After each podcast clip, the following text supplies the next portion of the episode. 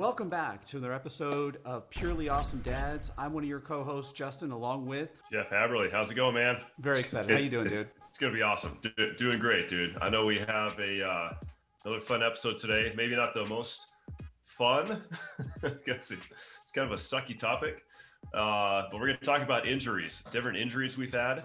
Um, say mo- mostly maybe from sports, uh, but also just from life, life. in general, things that have happened and things that have kind of impeded maybe our progress, uh, maybe temporarily, um, or maybe you know for for several months, right, at a time. So I think we're each going to take we we each have more than three, but we're going to each take our our, our top three. So so I'm going to talk about so rotator cuff. Um, it was my right uh, shoulder rotator cuff I've injured a couple times. Valley fever that I had, which is kind of specific to Arizona and maybe California. And then I'm going to talk about uh, plantar fasciitis too.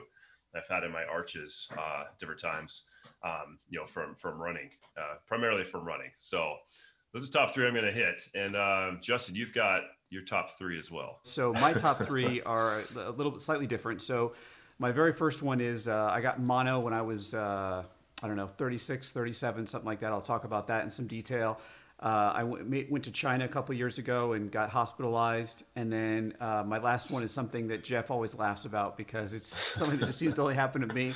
Uh, I've broken well over 20 bones in my body, uh, you know, and so we're going to talk about kind of recovery and, and what I've done to do that. And then almost all of those are 100% sports related. So trust me, it'll be a lot of fun to talk about. But as Jeff said, fun for you, painful for me. Yeah, yeah, absolutely, dude, absolutely. So I'll, I'll kick off. I can mention the, the rotator cuff thing. So I, I've been a snowboarder since I was in high school. So it's, uh, gosh, almost probably almost like 30 years now. I, have been snowboarding. This is going back maybe I don't know six, seven years ago now.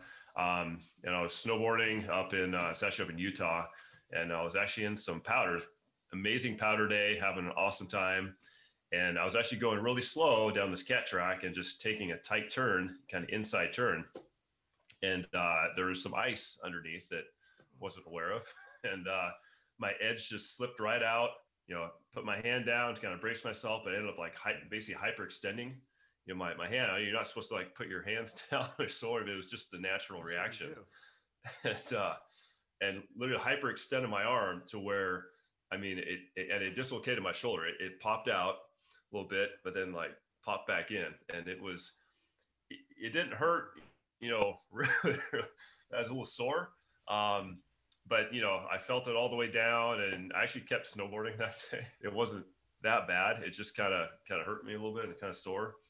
I figured, yeah, it popped back in, it'll be all right, and you know, weeks after that and months after that, it was still bugging me. And I'd say maybe four or five months after that, it, it was kind of getting worse. So I went in, saw like a, you know, sports uh, medicine, you know, doctor here in town and, and an orthopedist. And uh, he prescribed me basically, I had an MRI as well. So I had two partially torn, you know, ligaments on top of my rotator cuff. And um, he prescribed me a bunch of these like resistance band exercises, um, kind of physical therapy kind of stuff. So, and very light weights.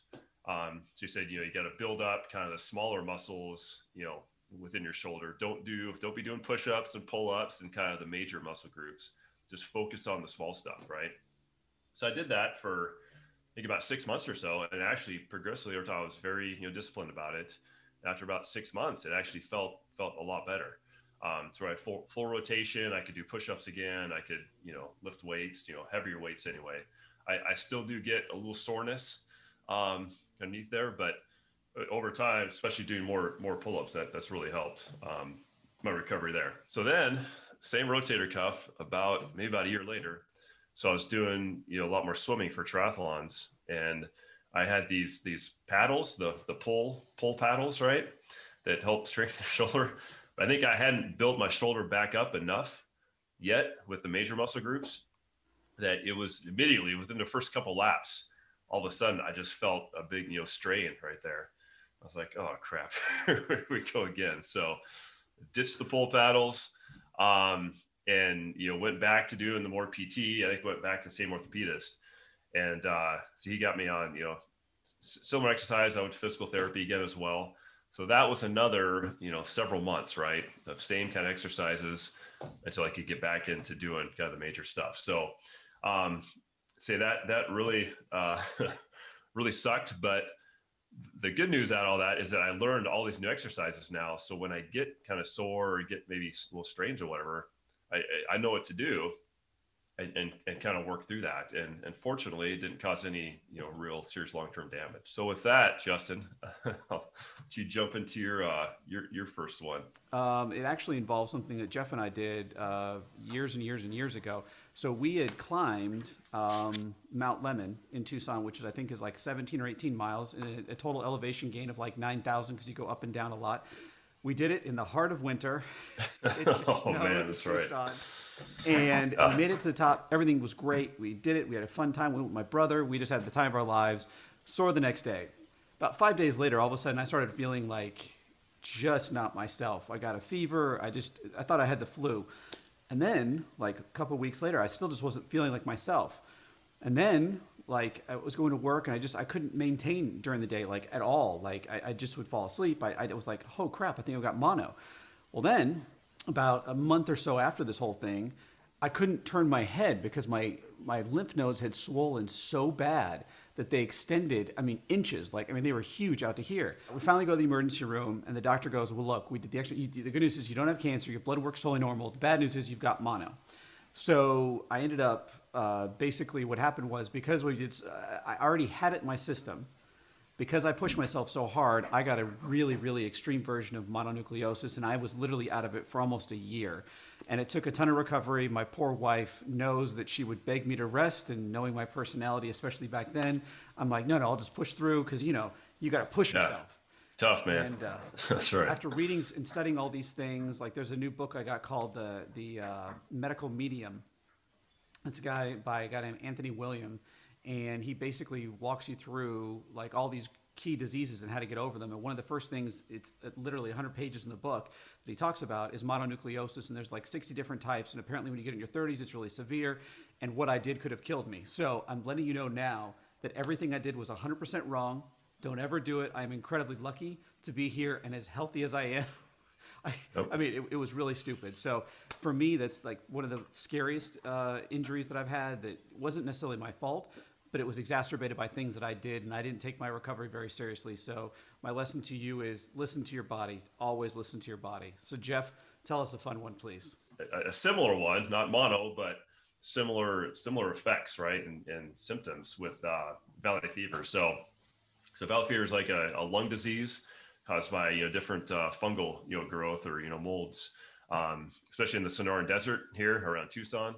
Um, I think you know in Phoenix as well, and and it, it can be as simple as walking outside and breathing in these mold spores into your lungs, and your body just not being able to to you know to, to fight it off, right? Um, and I got it when I was training for, I think it was like my second marathon, and I was doing these long runs. You know, I was taking our our son Mason at the time. Um, you know, he's like two or three years old, and I'm pushing him in the bob stroller uh, down the, the like the bike path. Um, long runs, and I was feeling great. I mean, I was getting ready for this, uh, you know, next marathon, and this is like in December when I'm training, and then the marathon was in January, so I'm up in Phoenix.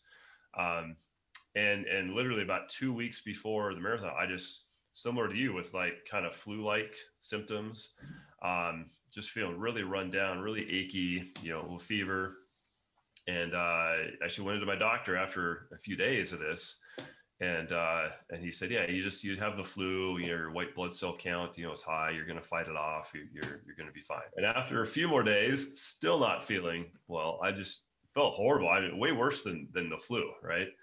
And because I'd had the flu before, and uh, so I was, what is going on? So I, think I called back, went back in, and I was doing some research, you know, online myself, kind of saying what what could this be? And I ran across, you know, valley fever, right, especially in, in this area.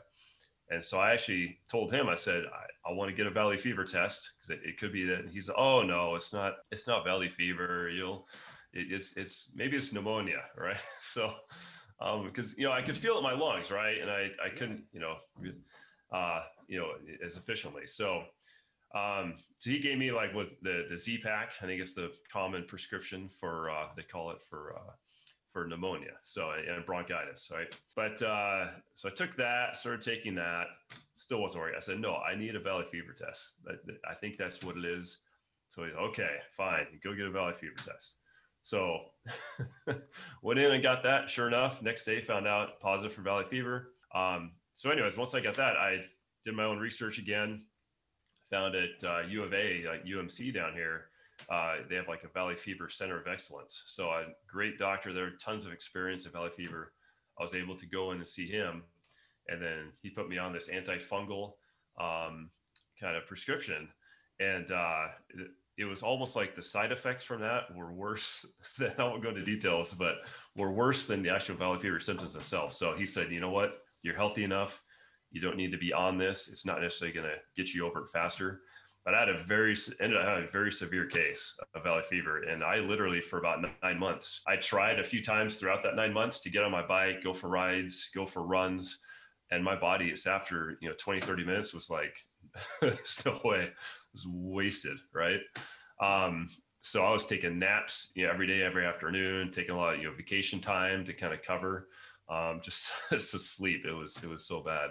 Um, but after that, I was finally able to get kind of back into it slowly, and it took me you know another few months to kind of get back to where I was before I was running. So it was like a whole year at least. But I've learned you know over the years to really listen to my body, right? Like you're saying, it's you got to listen to those cues.